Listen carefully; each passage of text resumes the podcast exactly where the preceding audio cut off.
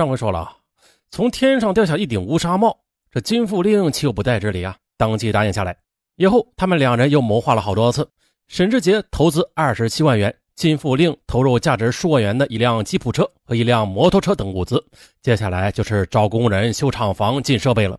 这一切都很顺利。金富令商海沉浮多年，建厂对他来说啊是轻车熟路。有了沈志杰的二十多万元的投资，便是如虎添翼啊！这工厂很快在一阵噼里啪啦的鞭炮声中办起来了。作为大股东，沈志杰啊常来大理石厂走走看看。即使他不来啊，这儿啊还有一个当厂长会计的妻子向他汇报呢。于是啊，对于金福令的才干与能力，他也是非常满意而放心的。虽然郑素梅与金富令当初乍一见面不见得就有潘金莲与西门庆那种怦然心动的念头啊，但是啊，至少的啊，在郑素梅这方面想，如果做了会计，能与金富令这样的英俊男子终日相处共事那肯定也会赏心悦目的。从筹备办厂开始，郑素梅啊就经常和金富令接触。工厂正式生产营业之后，一个厂长，一个会计。他们两人更是天天的工作在一起，吃喝在一起，说笑打闹啊，真一半假一半，久而久之的，啊，就有了一种说不清的暧昧关系了。在金福令眼中，郑素梅妩媚风流，很有女人味比自己的妻子月红那讨人喜欢多了。而且啊，在郑素梅眼里，金福令高大魁梧，办事爽快啊，是个很容易让女人动心的男子。加之吧。他比他小七岁啊，自古嫦娥爱少年呐啊！每当和他在一起时啊，就觉得自己也年轻了许多。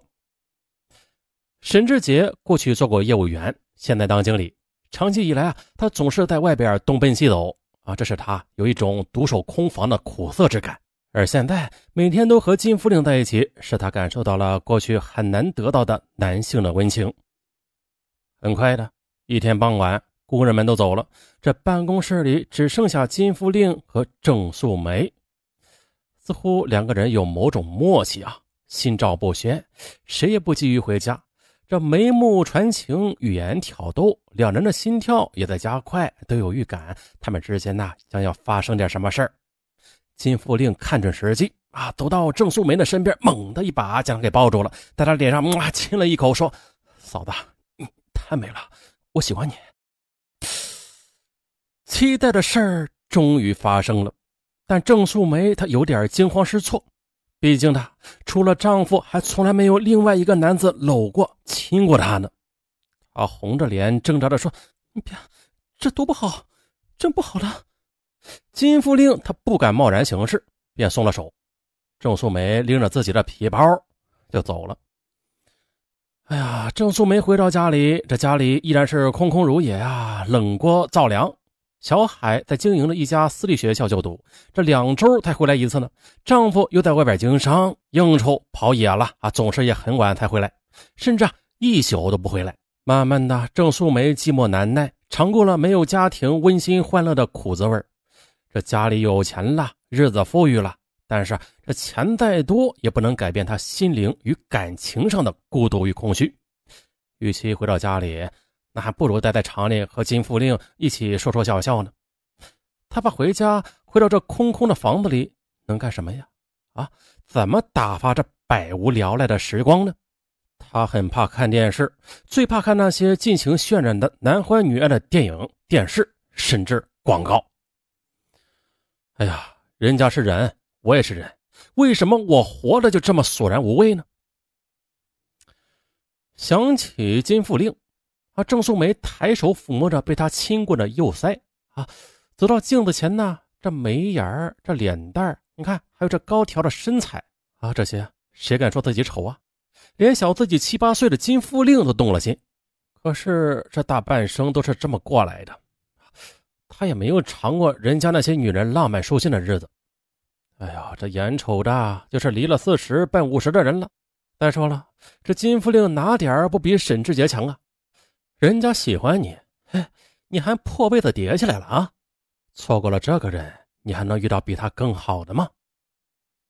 当夜，沈志杰没有回来，郑素梅泡了碗方便面，草草吃了，连碗筷都没有收拾，就躺床上了。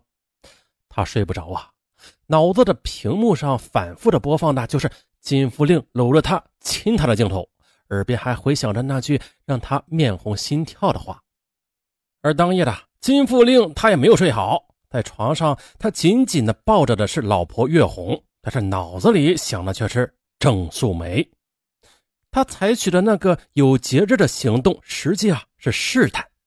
嗯，郑素梅并没有生气，更是没有声张，这是他心里有了底儿。心急吃不了热豆腐啊，对这个女人嘛，得慢慢的一步一步的来。天天和她待在一起啊，比和自己老婆待的时间都长呢，机会多的是。现在呀，在外面搞女人，他是有足够的把握的。他呀。早已从郑素梅那双会说话的眼睛里看出了门道啊！今晚的事儿也是更加坚定了他的信心。果然呢，第二天上班之后，这两个人照旧是有说有笑的啊。以后啊，每当屋里没有别人的时候，金福令就故意的提起话头，讲述他的身世、经历、家庭，只讲到他和妻子的性生活。这类话题，郑素梅并不避讳。反倒听得很入迷，她从金福令对妻子抱怨中联想到了自己对丈夫的不满。这丈夫沈志杰啊，在外边往家里划了钱儿啊，倒是把好手。可是，一个女人对丈夫的需求却并不只是钱呐。这金福令的话，郑素梅是越听越爱听。星星惜星星，她觉得和金福令的距离是越拉越近了。用他的话说，他对金福令产生了同情。